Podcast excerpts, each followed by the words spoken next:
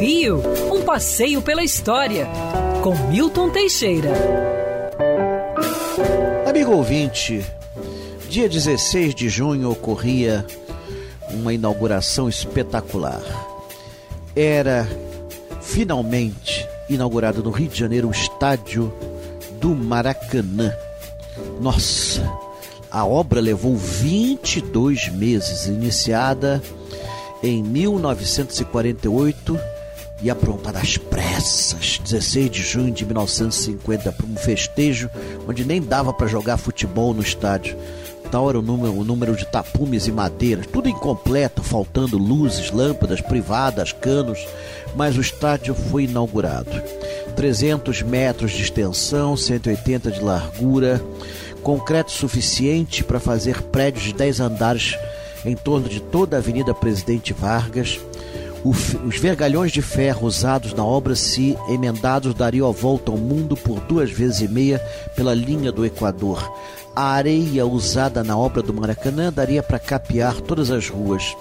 Os caminhões que transportavam materiais para as obras conseguiriam, é, se emendados um ao outro, ligar do Rio a São Paulo a partir de Madureira.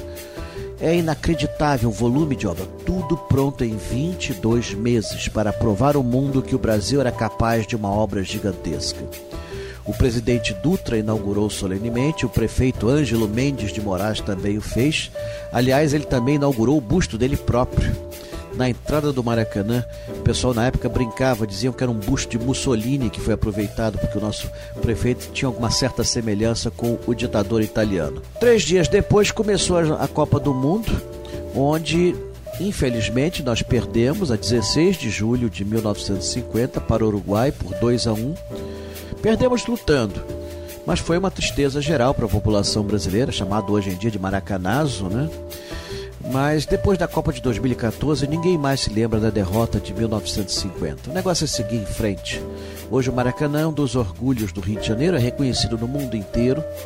E quando se mostra o Maracanã, imediatamente se identifica em qualquer lugar do planeta a cidade do Rio de Janeiro. Criou identidade e é o símbolo do nosso melhor futebol.